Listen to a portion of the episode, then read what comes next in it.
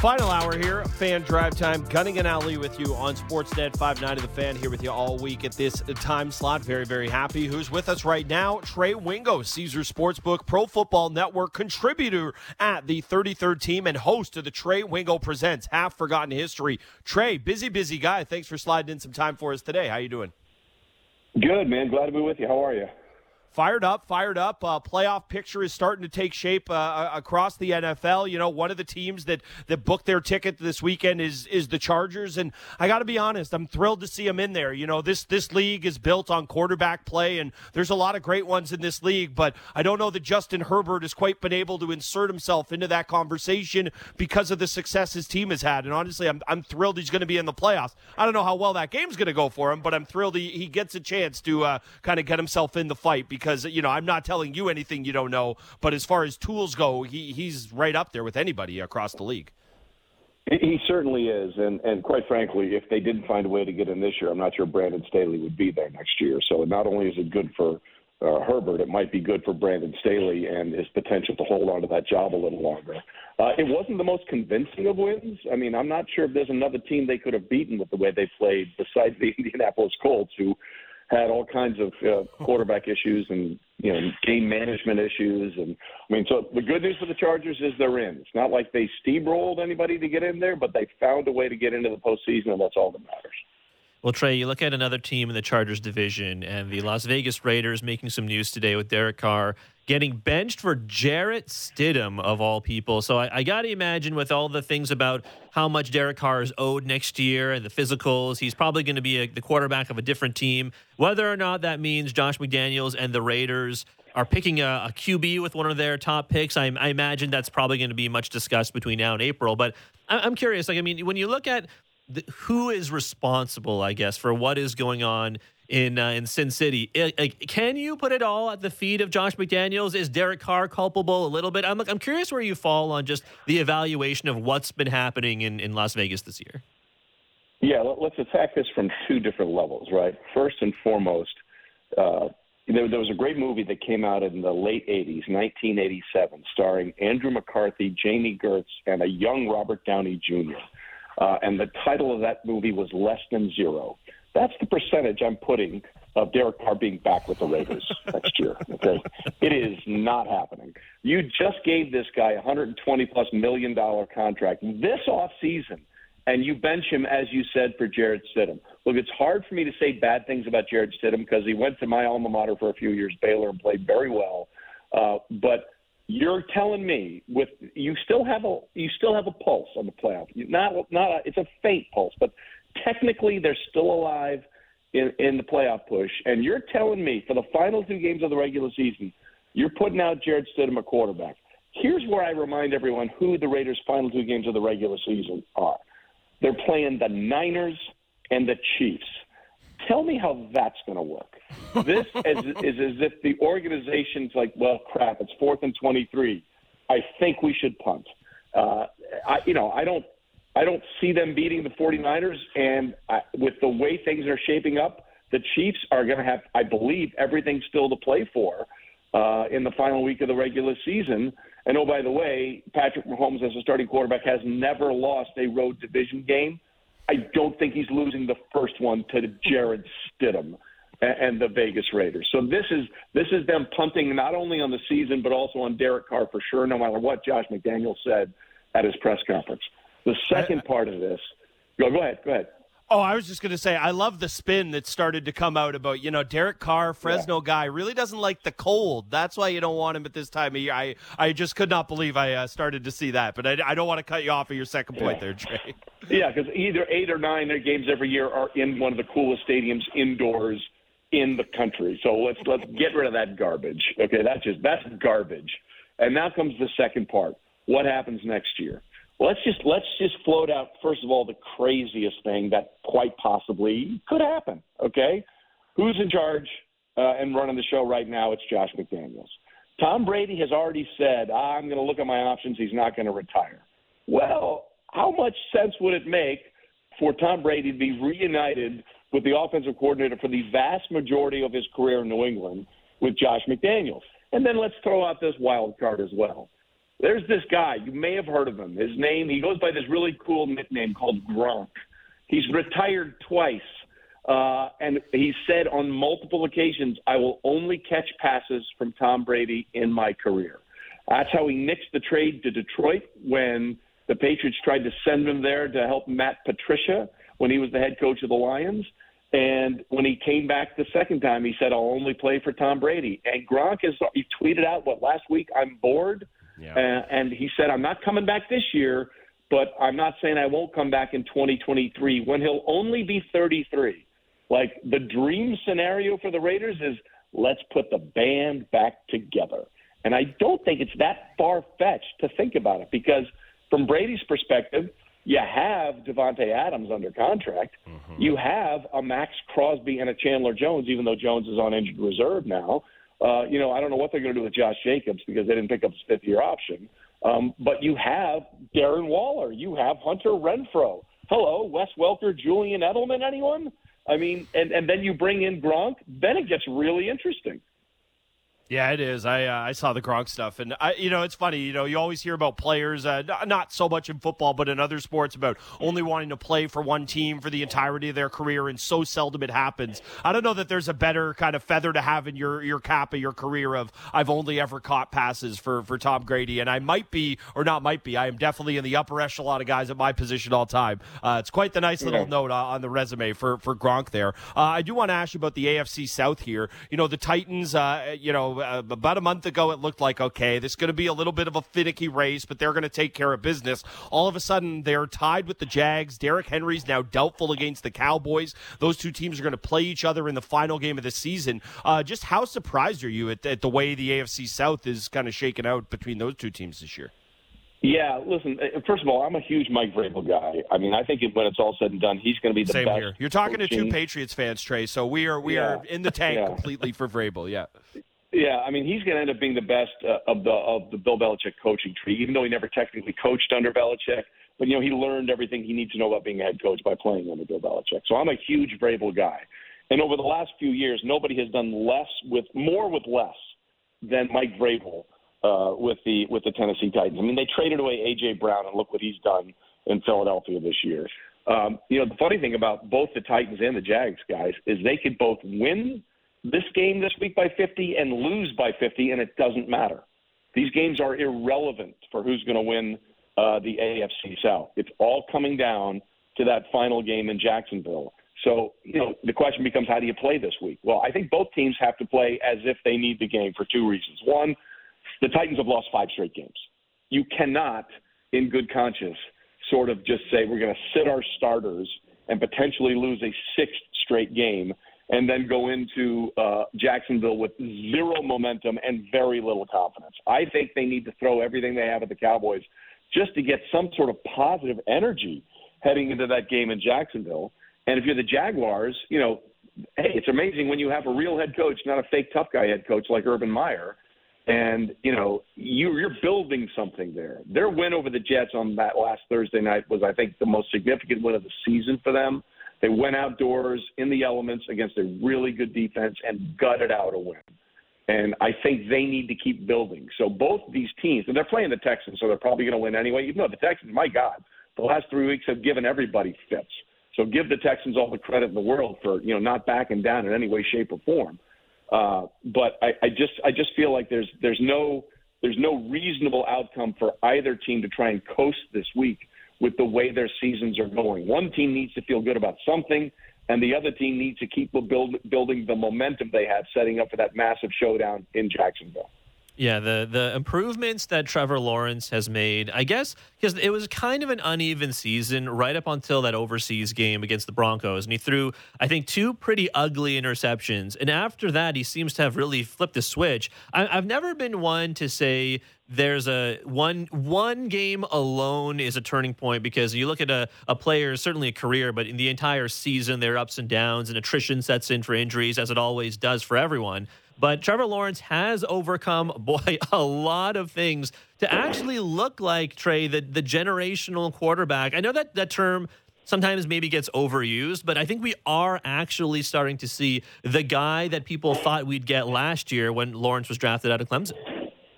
Yeah, look, two things. Like, coaching matters. So we've already went over that. Urban should never have been there. He didn't know what the hell he was doing. I'm sure he'll be great in the college game again, but keep him away from the N F L forever. Doug Peterson's won a Super Bowl against the Patriots at the peak of their power with a backup quarterback. Coaching matters. Number two, Trevor Lawrence, to your point about that overseas game, he looked in the mirror and said, I don't want to be this guy. I don't want to be the guy that is the reason we lose. And he sort of took a new attitude after that game. And if, by the way, I, I just have to say, if he didn't work out, then every everybody that's ever been involved in the draft needed to reevaluate the way they look at things, because there wasn't anyone who didn't think that he was going to be the surefire number one pick and deserved to be it and had a real opportunity to be a really good quarterback. So it's nice to see that what we all saw was there is there, but it also proves that coaching matters. Yeah, I mean, it, it absolutely does. And, you know, I, I'm going to, the, the team I'm going to ask you about next, I think it's very safe to say it matters there. Uh, looking at the 49ers, you know, the fact that they are now on the third string quarterback compared to wh- where they started the season, they've won eight straight games, eleven and four. You know, obviously the division didn't provide quite the test we thought it was going to be. The only team that kind of tested them there was the one we thought was, was going to stink. You know, why, why aren't the 49ers kind of favored to, to take the N F C, if not the Super Bowl right now? I know what the Eagles have done this year, but when I look at the run the 49ers have gone on, is it just a case of you you expect Purdy to come back down to earth at, at some point in time, or or why can't the 49ers go win the N F C if not the Super Bowl? Uh, I don't know that they can't. And, and like, there's a couple of things that are really fascinating about San Francisco. Uh, number one, they may be the only team in the N F L that tells their quarterback, you don't need to win it, just don't lose it for us. I mean, whether it's Brock Purdy or Jimmy Garoppolo, that was their message. Guys, a couple of years ago, they won the A F C N F C Championship game, throwing it a grand total of eight times against the Green Bay Packers. They literally threw it eight times to punch their ticket to Super Bowl fifty-four with Jimmy G. Um, they they know we have a great run game. We have suffocating defense. We have playmakers in Debo, who's out right now, but Brandon Ayuk and George Kittle. So just don't mess it up. Every other team wants their quarterback to win the game for them. They say, just don't mess it up, and it's enough. Uh, and let's throw in a couple of nuggets here about San Francisco. They have not lost a game since Christian McCaffrey became the starting running back. They've lost one since he's been there. Uh, that was the first game against the Kansas City Chiefs, where the Chiefs put up forty on them, uh, and McCaffrey didn't start. So they're, he's eight and oh as a starter, eight and one when he since he's gotten there. But here's the most fascinating thing about San Francisco. There's not a team in the N F L that has played them and then gone on to win the next week. Teams that play San Francisco this year are oh and thirteen the week after they play the 49ers. The only team to win their next game after playing the 49ers was the Chiefs, who had a bye week and still needed overtime to find a way to beat a Malik Willis-led Tennessee Titans team at Arrowhead. The point being is the 49ers beat you up. They take something out of you. Like when the Bucks lost that game with, uh, against the Bengals, where they had a seventeen-point lead and they just kept giving the ball away. It's like, oh, what's happening? Yeah, they got the crap beat out of them last week, and you tend to fumble and make mistakes when you're beat up, even with a seventeen-point lead. You know, Kyle Shanahan was asked about that, and he said, uh, I'd like to think we have something to do with that. I- I'm not saying it's all on us, but I'd like to think we have something to do with that.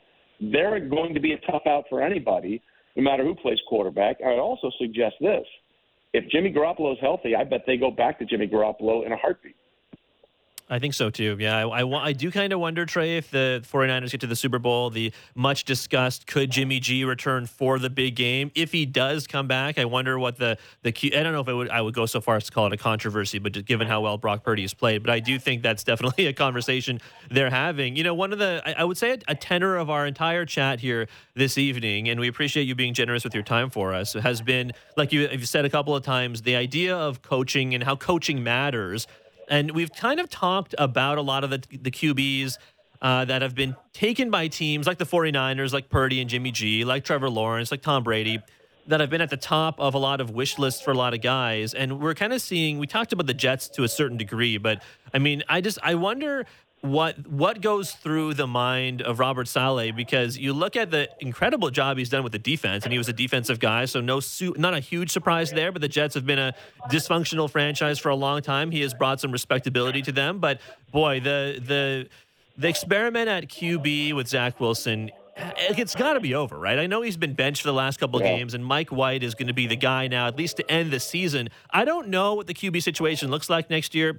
Maybe it is Derek Carr who is the Q B of the New York Jets next year after it's all said and done, but I just I can't see how Zach Wilson returns, given all we know now, and actually is the guy to lead men onto the football field.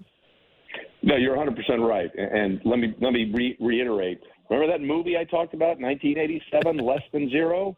Same odds for Zach Wilson being the Jets starter next year. And quite frankly, it's best for not only the Jets, but it's best for the kid.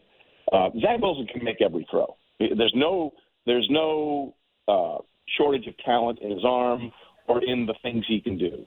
Zach is short on understanding the situation. You know, he's a kid that grew up in a small town in Utah, didn't go far away to college, and went to B Y U. His sphere of what he had to deal with was very limited. And then he goes to New York. Like, you know, I knew he was done in New York when they asked him, do you need to apologize to the defense? And he didn't even bat an eye and said no. Now, he recently came after that, came back and said I was wrong. I should not. But if that's your go, like, when you're a quarterback, when you win, you praise everybody else. When you're a, when you're a quarterback and you lose, it's on me. Look at Josh Allen after that Minnesota game where he was brilliant, but he threw that, you know, that end zone interception twice uh, and then had the fumble on the sneak. He just saying, I got to be better. I got to be better. Even though I think he threw for three-plus that game and I think three touchdowns or maybe even four touchdowns. He's like, I got to be better. Zach needs to understand the responsibility of being a quarterback. It has nothing to do with his ability. It has everything to do with his attitude and understanding the position. One of the reasons Carson Wentz is on his third team in three years is that the Colts wanted him to come in uh, and help the quarterback room, and Carson was like, yeah, that's my off day. I go hunting. Okay, well, good luck with that. Uh, and, and, you know, you bury – like, listen to Mahomes after every game. You know, the defense really carried us. Uh, you know, we got to get better in the red zone. I made some bonehead plays, you know, in that in that game against Denver where he threw three interceptions. I can't do that. The defense bailed us out. I got to be better. When you're the quarterback, you deflect all the praise when you win, and you take all the responsibility when you lose. Zach needs a reboot and a refresh, and it's not going to happen in New York. The problem for the Jets is Mike White's not under contract next year either. So what are they going to do? But, you know, every no matter who's played quarterback for the Jets, not named Zach Wilson, Joe Flacco made the offense look good. Mike White made the offense good. Hell, fake Tim Tebow, Chris Streveler made them look decent uh, in that Thursday night game against Jacksonville. If you're the Jets, you see every other quarterback that you've played, the offense responds to it. The problem is Zach Wilson, and he got to go. Yeah, he does. Uh, we're going to let you go. You've been amazing with your time. You don't have to. You can stick around as long as you want, but you've been really generous with your time, Trey. Uh, thank you so much for taking it, and uh, enjoy the games coming up this weekend. All right, guys. Be well. Hope have a good New Year. There he goes. Uh, Trey Wingo, Caesar Sportsbook, Pro Football Network, contributor at the thirty-third team, and host of Trey Wingo Presents Half Forgotten History. He is a busy, busy man. Check yes. out all his projects there. Uh, love, love uh, Trey getting on there. You know, it's funny. He mentions, and that is going to be a flashpoint. They're going to, you know, we, I love to always throw out the Randy Carlisle. Whenever anybody says just okay about anything or anyone, I'm like, oh, just like when Randy Carlisle said that about James Reimer. Right. The no, I don't need to apologize to the defense. That is going to live in New York infamy among Jets fans and that half of the city for, you know, for, for a decade at least. It's going to go on uh, forever as a little internal jerk joke there. And then it's funny. He go Trey goes there for the moment where you knew it was all over. I actually go back uh, a little sooner. I'm sure you've seen the video of him on draft night, and he's on the red carpet with all of his fellow uh, likely to be selected top prospects, and they are doing cool hand signs. They're doing just tons of cool oh, right. pointing at the I camera. Right. A lot of a lot of fingers are getting tossed up. I'm loving it. They're looking great. And Zach Wilson is like, can I go back to Utah right now? I want to go back right now. I do not want to be here anymore. Oh, he was full on Ricky Bobby. I don't know what to do with my hands. That was the moment where I said, ugh, this is going to be a tough transition for him. So uh, I was not a believer from the beginning. Uh, I guess somebody must have been, or he wouldn't have got number two overall. But, yeah, he done. Uh, I imagine he gets a look somewhere else. Like Trey said, you don't get to that position without having the tools to make somebody believe in you. But uh, I wouldn't be surprised if by twenty twenty-five we are talking about uh, Rough Riders legend Zach Wilson. Oh, my goodness. Can you, could you imagine? That, that would truly be wild stuff if he ends up playing in the C F L. At least, at like in the next couple of years at least. Get I mean, him on a neg list, oh, baby. Man. Get him on a neg list. I, I do kind of wonder.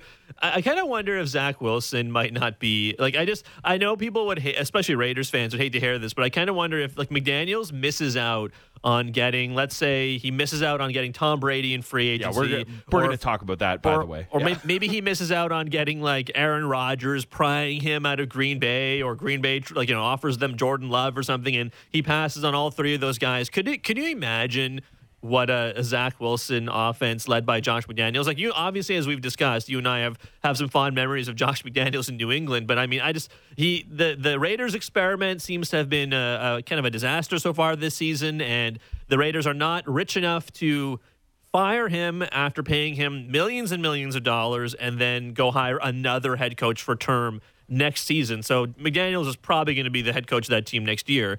Uh, I would, I would imagine, but boy, Gunner, the Zach Wilson experiment is done. Like, yeah, I, I don't, I don't know what the greater odds are: Derek Carr being the starting Q B of the Jets or Jimmy G next year. Yeah, like I, I think Trey nailed it. They're both there, or or oh, or, or Jimmy G. Okay, yeah, he's definitely. I think Jimmy G is more, much, much more in play there. You know, the interesting thing about about McDaniels there and and how it's worked with Carr, and you know, say what you will about Gruden and Boyer, there are plenty of things to say. He had Derek Carr humming for for a little bit there, and you know, if Josh McDaniels is supposed to be this offensive guru, and look, obviously it's worked, but you know, Tom Brady makes a lot of things work. It is, you know, I don't think you can just kind of paper over that. Look, there have been changes there, and it's not just on one guy. But, you know, Derek Carr looked like a different quarterback when, when Gruden was not pulling the strings, but but kind of helped shepherding him along, and he just hasn't been that guy. You know, I do, I, I guess it's talking about Carr for a second here.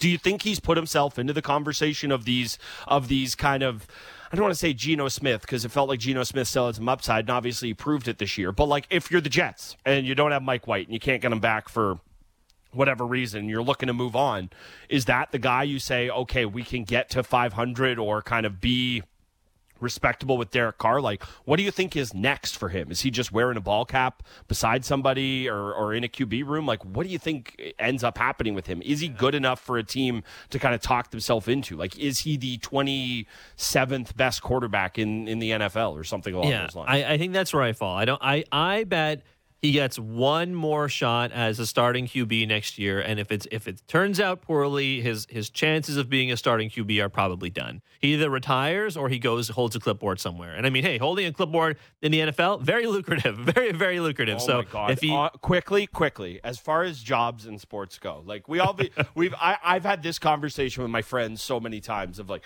would it be the most fun to be LeBron, or is it way better to be like an individual athlete like Tiger or something like that? If you can't be a Hall of Fame level athlete, oh yeah, the best job might be backup quarterback. Sick hat. You get to wear the gear. You you still get on T V a fair amount for, for some reason. Feels like we see these guys all the time. You are ready to walk into a T V job the second you want it. It primes you perfectly for coaching should you want to do it. Like, that is one thousand percent. Outside of being a one A superstar in whatever sport it is, I genuinely think backup quarterback is the best job you could possibly have in sport. Well, here's the other thing, too, because if, because if you come in in relief of an injured starter in game and you suck, then there has been there were no expectations because you're the quarterback, None. but you're the backup rather. But if you come in and you're great, or even just passable, like look how we just talked about Chris Streveler. He moved the offense like he moved it like what one one drive, like yeah, like fake Tim Tebow. Like Trey was saying, he moved the offense like fifty yards on one drive, and everyone was like, oh my God, it looks so much better.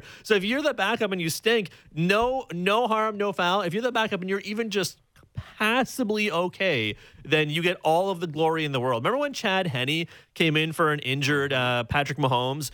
I, I think it was against the Browns in the playoffs, and he had that insane like thirty-yard T D run. He dove head first for the pylon. Oh. And he scored like that. Chad, we talked about Chad Henne for like the rest of the year, I think, after that. So, so that's I, I'm totally with you. The only thing I could see being uh, equal to that is being like a super highly paid reliever in baseball who only comes in for like two to three outs. Mm, that'd be great. That would be, that is true. You'd rather be, look, you'd rather be over uh, overrated than underpaid. Yeah, uh, hey. That's what Jay-Z yeah. said. And he was right. He was right. Uh, we, we're here with you for another half hour or so. Uh, going to talk a little more N F L. Again, I am going to pull your teeth out and make you talk World Juniors with me. Also, we got to talk about the Raptors. Uh, rough game last night. Norm Powell back in town. Uh, always fun there. And Kawhi Leonard giving us the catnip that we so desperately desire. One segment left here on Fan Drive Time with Gunning and Ali on Sportsnet five ninety The Fan. Big guests and bigger opinions on everything happening in Leafsland. Real Kipper and Bourne. Be sure to subscribe and download the show on Apple, Spotify, or wherever you get your podcasts.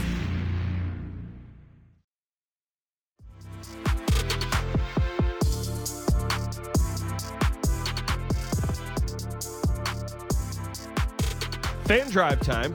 Gunning and Ali with you here for another half hour or so, here with y'all all week on Fan Drive Time, five to seven on Sportsnet, five ninety The Fan. Aniston Murphy, I imagine, her back next week. Tomorrow, you're going to get plenty of me on the station. On top of this, Gordo, Gord Stellick and I will also have you covered with the Leafs. They'll be back in action against the Coyotes on the road for their first visit in Mullet Arena. Sheldon Keefe's wallet will be twenty-five thousand dollars later after he got fined for, for saying mean words to, to Wes McCauley when he blew a, a, a massive call late in the game uh, for the Leafs last night. Gunner, you Leafs guys, also uh, fined one hundred. Yeah, sorry, go ahead. You guys are going to have the uh, Will Austin Matthews be playing in this arena in uh, four years. Are you gonna have that conversation tomorrow? Oh my god. Oh my god. Matthews nailed, let me tell you, the only way he's ever going back there is so he never has to get asked about playing there again. He got, when the Coyotes came to town here this year, he got asked about it, and he, the only time I think I've heard him more just generally dismissive of a question was when he was asked about will he re- or will he sign an extension when he's eligible? And right. he just did the look. I'm going to talk about this once, and no one's asking me about it again because there's literally nothing I could do about it right now. So stop asking me questions. He was so salty when he got asked, "Oh, Coyotes in town. Does that make you excited?" That is the only thing that worries me about him leaving one day, is him leaving to go there, so he never has to get an answer or ask questions about it again. And guess what? He doesn't want to play in that joke of an arena, four thousand. five thousand seats. It's literally called Mullet Arena. Could not be more of a joke going. I I will admit, like, I don't know where you lie on this. A small piece of me is pretty curious to see what it looks like on T V, if it'll feel different at all. I would love to go to a game there, but it is a joke for the, the N H L. Like, the, the league just fined the Leafs one hundred K for traveling on Boxing Day instead of the twenty-seventh, and they should have. It was against the C B A, but if they're so concerned about uh, the rules and the money, maybe they should make the Coyotes play in a barn that actually generates N H L-level money. Maybe. Well, the uh, the N H L uh, public relations Twitter account put out the statement about Keefe and the Leafs getting fined the one hundred K as well, and, the, and the, at the end of it, it says the fine money goes to the N H L Foundation. I, I actually have no idea what the N H L Foundation is, but if it came out that it was just like money to keep the Coyotes operating, I, I wouldn't be all that surprised. It's the human fund from uh, from Seinfeld. It doesn't right, actually. Right. No, doesn't I, I'm sure. I like. Here's where we have to ruin the fun and say it's probably, you know, a very worthwhile charity, it probably is, that yeah. all the money goes to, and that's good and that's important and great. But I'd like to just live in a world where we can make fun of it, and I think of it as the human fund uh, from from Seinfeld. There. One one thing I wanted to touch on last night. We spent so much, or from last night, we spent so much time. Uh, well, let's be honest. I spent so much time complaining about Sheldon Keefe getting fined and the missed call on Jordy Ben and another one on Zach Aston-Breece.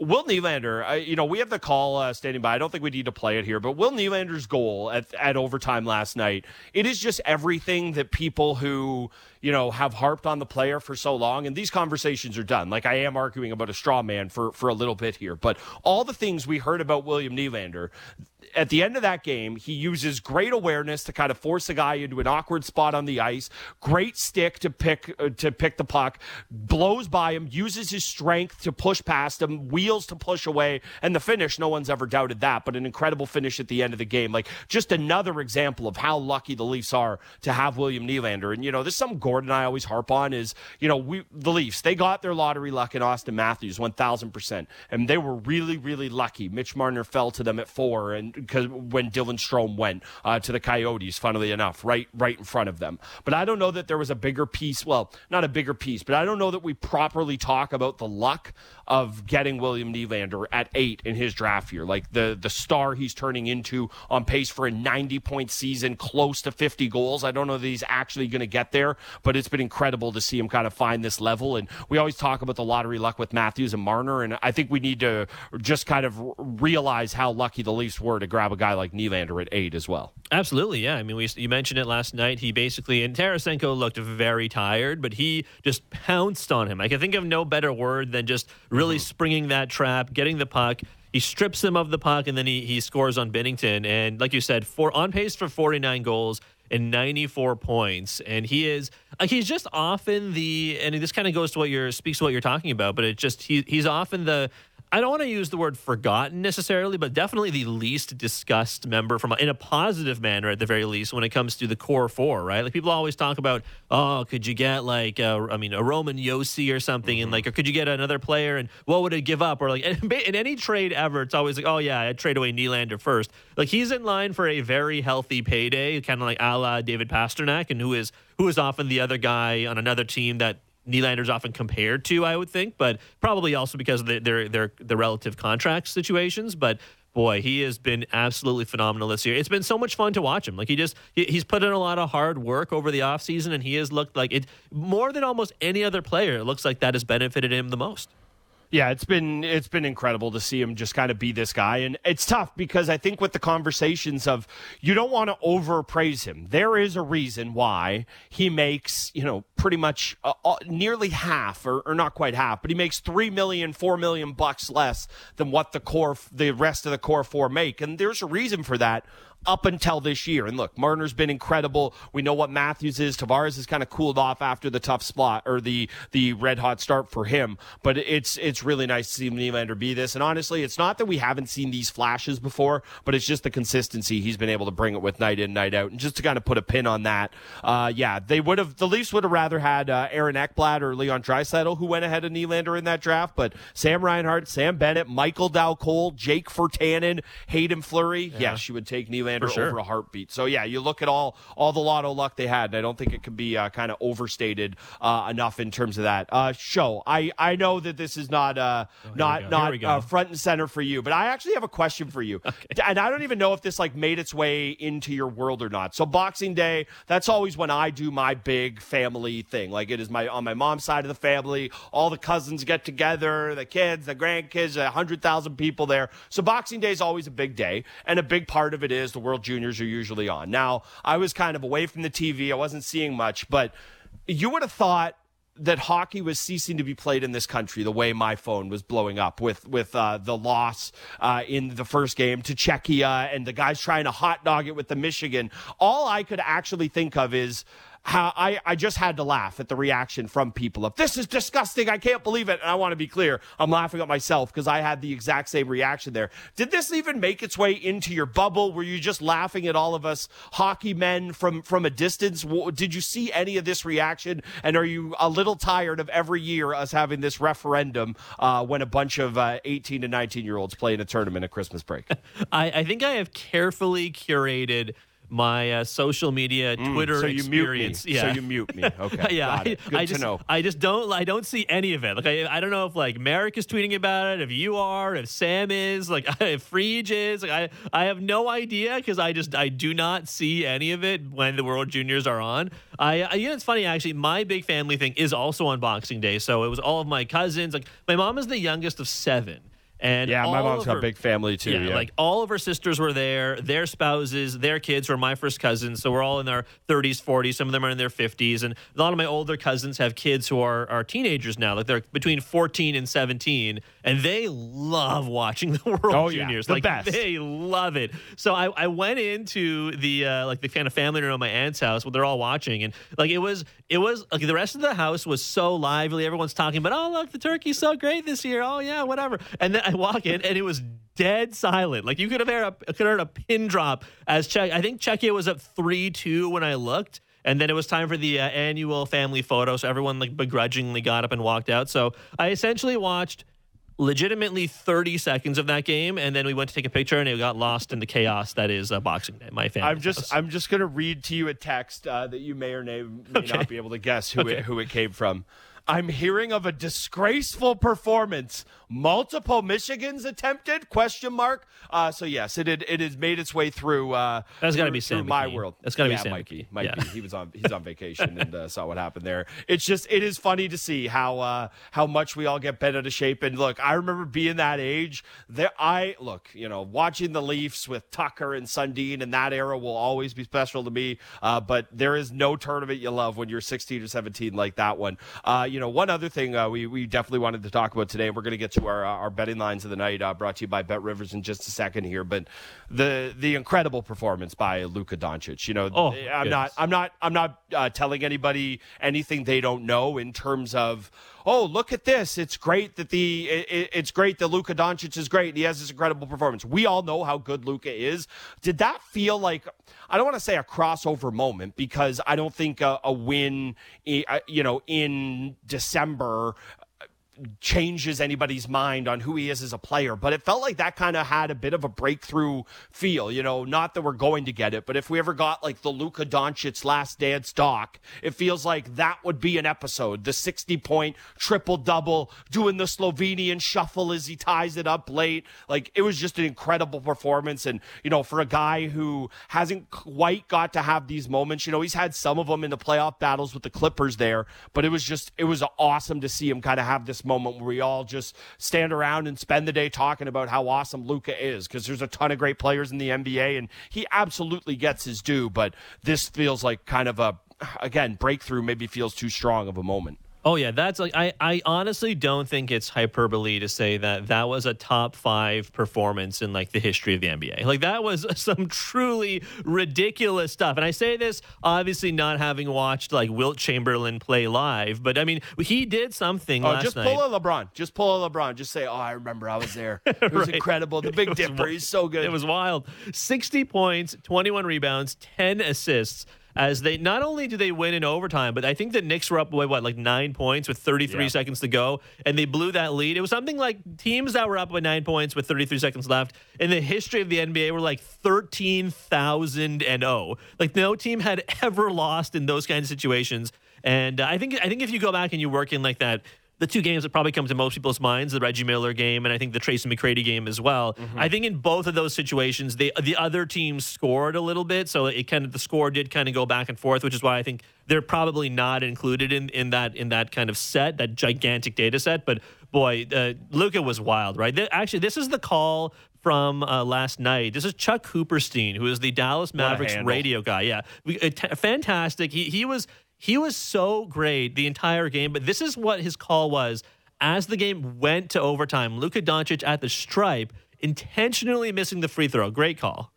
On the way, hit it hard, rebound, batted around. It's taken by Luka. He hits! He hits! With a second to go as he hits the deck.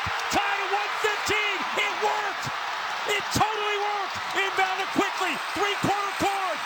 Wide left. Overtime. Like that's a call that's going to live in Dallas sports history. Like, honestly, may, maybe even, like, dare I say, N B A history. Like, it was just a great energy-filled call, but, and then they go on to win in overtime, obviously. But, boy, like, the energy in the crowd must have been insane. There is no way uh, some some wonderful technical director like our man Tom Young, who's working in Dallas today, hasn't clipped. It worked. It, it totally worked. worked. It's yeah. a drop that's going to be used uh, for a long, long time in that market. Uh, it, it's the play, that play there. You know, there are moments you kind of get like that in sports. Like sometimes you will see. You know, I think I think the parallels you think of are an onside kick. It's like let's try this. It almost never works. Or you know, I think of a team having. You know, it's similarly in basketball, you see these moments where a team will have zero point three seconds left and you just try something. But how many times have we talked about this or you've seen a team in that situation and it never happens? It never happens where they get the miss and it goes to, it doesn't go to anybody. It goes to Luka. He's the guy who's able to grab the board. And that's a little bit of luck. It's a little bit of happenstance, but that's also him being who he is. And then for him to get it, the celebration afterwards. Uh, yeah, I stole that got from somebody on Twitter. Great shout out to whoever that was, calling it the Slovenian shuffle. He's flapping his arms up and down. He looks like a toddler who's about to get ice cream or something. It was it was great to see, and a really kind of statement moment for him. This is going to be, oh, actually, you know, I just I feel bad for Luka. Does this, like, is this going to make it into all of the New Year's Eve countdowns now, or Ooh. is this going to be like lost in the sands oh, of time? It gotta. All it the has editing to. Is done. It has to. I don't know. Then it has to be right. I, I I will say, if that doesn't make it in, then the in the kind of post game uh, interview he had with uh, with the Bally Sports reporter, I think he said to the guy he needs a recovery beer. That's what, like, I think those were his literal words, oh, and he was he was legend. tired as hell. Needs a recovery beer. I, that instantly vaulted Luka to the top of the M V P list. He, maybe he was already there. Maybe he was like one A, one B with Jason Tatum or. What, what, wherever you want to fall on that, I don't think there's a wrong answer given how they've played. But boy, after that, I mean, what a what a legend! Like, that guy is there. There's a real chance that once LeBron retires, the player. I mean, I think Giannis will always be there to take the mantle of, like, the the you know Greek freak. He's called that for a reason. But in like less than five years, if Luka is not the GOAT, not I mean a GOAT, but like the best player alive. Kind of like Connor McDavid took that title pretty quickly once he came into the N H L. I I wouldn't be shocked if it was Luka Doncic. No, your your French gangly boy, Victor Wembanyama, is so true. offended at you for, for already giving this title to Luka. There, I, I think he is good. I think this is the really fun thing about the N B A. The way it's shaping up now is, for so long, and look, I you know the LeBron era of the N B A kind of shaped my fandom for, a, for to a certain extent. So I'm not going to knock it. But this is the really fun part about the league right now, is that you can have these conversations, and it's not one or one or two guys. Like, Steph Curry is still the face of the league for for a lot of people, and you know the other part about this that just makes it such a fun conversation is uh, if you are a Suns fan or a Kings fan, uh, you will never ever stop being sad about this, or a Hawks fan, because you actually yeah. had the foresight to draft him and uh, and traded him there. So yeah, uh, I uh, I love me some Luka. I love talking about it, and a sixty point triple double is uh, is as good an excuse uh, as any. Uh, show it is time for the last call, brought to you by Bet Rivers. It's a whole new game. Late night tonight, no N F L. You know, I love some N F L gambling. I got to be honest. That is always my uh, my favorite pre- we'll do it place tomorrow. to start. We'll do some tomorrow. Yeah, we will. I know. I know. We'll we'll get there uh, eventually. Uh, our boy David Siss pulling pulling some lines for us uh, for us here. Uh, he he's throwing out. I'm going to give him all the credit or the blame uh, if if it should not go your way. Uh, Kyle Lowry, plus eight hundred, scored the first field goal of the game against the Lakers and Heat. Man, I just saw LeBron eligible to play in that one. Obviously, back in Miami, uh, a little interesting there. Uh, so, again, uh, get your lines uh, on Bet Rivers. Uh, also, some big N H L favorites tonight. The Lightning are minus three eighty-five at home against the Canadiens. Jeez. Yeah, the Canadiens are going to be plus three hundred uh, underdogs the next two nights. It'll be tonight, and then tomorrow they got the Panthers in Florida. Uh, they are plus uh, they're they're plus three ten tonight. I'm pretty sure they're plus three hundred for tomorrow as well. Uh, so uh, that that one just jumps out at me. I love, love, love uh, a, a big line there. Uh, so that's always fun. Uh, that was Last Call, brought to you by Bet Rivers. It is a whole new game. Uh, you know, show uh, when we're talking about Luka there, we should probably uh, get... Sneak in uh, some some Raptors, obviously. Sure, yeah. Norm Powell back in town tonight. Kawhi Leonard, or last night, Kawhi Leonard playing. Uh, Powell, he he made the point that the Raptors are the only other team, or the only team he kind of circles a game against. You know, it feels so weird that that's his return game. Uh, it's so long ago. Gary Trent Junior feels like he's been here for five years, even though it hasn't been that long. Uh, Powell was good last night for the Clippers. Raptors once again stumbling uh, against a good team. Uh, I don't know if you have any thoughts on Powell coming back last night, or just the Raps loss uh, as a whole. Yeah, it, it was certainly nice to see Powell come back, and like you said, he mentioned he had circled this date, so hey, good for him that he scored uh, you know, what, twenty plus points in his return. But the, the boy, the Raptors, and, and hey, it's always fun to watch Kawhi Leonard play because because of the chronic injuries he deals with. He also suited up in this one, and he just he just makes whatever he's doing on the court, whenever he is actually playing, look so effortless. It's just actually ludicrous just how, how good Kawhi Leonard is. But that's not, neither of those things are hot takes by any means. But the Raptors just, I don't know, they just never really, especially recently, they never really felt like they have locked in defensively against a lot of teams, but certainly against the Clippers. Like, they were just moving the ball whenever they wanted. Zubac had a decent night as well. I think he had, what, twenty plus points himself, and I think he had a, I think he had a double-double, actually. Lots of open threes. I don't know. It's just Fred VanVleet obviously had the back spasms and so on, so the, their life didn't get any easier with guys kind of coming and going. And I think uh, Koloko left the game as well, but I don't know. The Raptors just they look like they do look like they're not in free fall necessarily, but just look like they are struggling to find an identity on defense. And I guess with so many guys coming and going, it's not easy. Having said that, I have actually seen some people. I don't know if you've seen this, Gunner, but I have seen mm. some people suggest that Nick Nurse should be fired. And I just want to say, if that is your thought, give your head a shake, because that might be one of the dumbest things I've heard in a long time. I don't know that it's the the flat-out dumbest thing I've heard in a long time, but I think if you don't believe in Nick Nurse being the coach, then you don't believe in the vision that they've put together. Because I think if your problem is with Nick Nurse as a coach, what would go differently? And look, like other coaches have different schemes. I understand that, but is another coach going to shrink or grow some of these guys? They're all going to be six nine. They're all going to have long arms. You're not going to have a ton of shooting outside of the spurts. You see it from, from Trent Junior They're, they're, the way this team is built is the issue. And I understood the science experiment of throwing it all together. But the fact that you've got the year you've got from Pascal Siakam and it still hasn't worked, that's where I go to roster construction. And I understand the idea of you need sometimes to change the voice when a year has just kind of gone funny the way this year has for the team. But I don't think I've seen anything from Nurse that would make me feel that somebody else would go about things differently. Yes, some of the rotations would be better. Maybe some are different. Some guys would have a longer leash. We know Nurse is, you know, hesitant to trust younger players at times. But, you know, is is a new coach going to make Fred VanVleet healthy? Is a new coach going to add some, well, I guess this roster is full of versatility, but add some guys who actually have established roles and you know what you're going to get out of them and what you expect of them on night to night. So I don't have a, you know, I don't, I don't throw it away at first blush, but I think that because of the way it's constructed, I just don't know how a new coach fix, fixes things. When I look at a coaching change in the middle of the season, you know, I want, well, I don't want to see this, but I think it helps when you see guys just looking discombobulated and there's, you know, a little bit of snapping on the bench and you're not happy with one another. I haven't necessarily seen that. It seems like there's still a lot of harmony among this Raps team. And I think if you're making a coaching change, then what? If it doesn't work out, you're just completely blowing that's it up. Thing. I'm sure. Yeah. I'm sure that's where some people want to go with it. But you know, Nurse Nurse was able to win a chip, and I suppose it's possible you say, well, Kawhi Leonard and Kyle Lowry did that. But if you're going to blow it up anyways, I think you might as well keep him and see what he could do with whatever the new group is. Unless you're just going into full, full, full bottom out tank, and Pascal's gone and Fred's gone, and then you might as well get a, go- a coach whose strengths are much more targeted to growing young players, because for all the good things I have to say about Nick Nurse, I don't think that's one of them. Yeah, like don't get me wrong. Like the, the things that I think were that he could deploy to confuse, especially stars, like the he used he used zones very creatively, trapping guys, the the much discussed full court press and the the, the box and one, all the all those different kinds of things.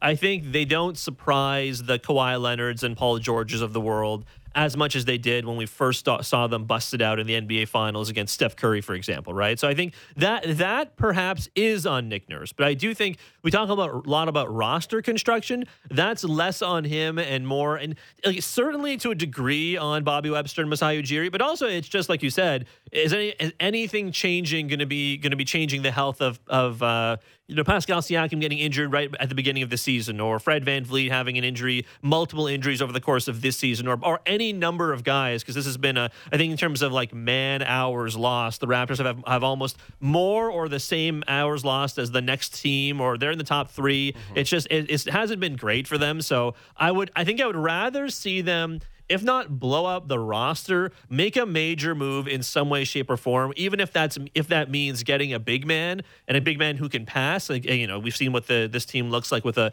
certainly with J V, certainly with a Marc Gasol. If they get a guy on that level, I would love to see what the team looks like, because I bet even with all the various injuries, if they get a big man who can, like a real big man who can, even if he's not the greatest shooter, someone who can pass along the baseline, that that's going to change the composition of this team.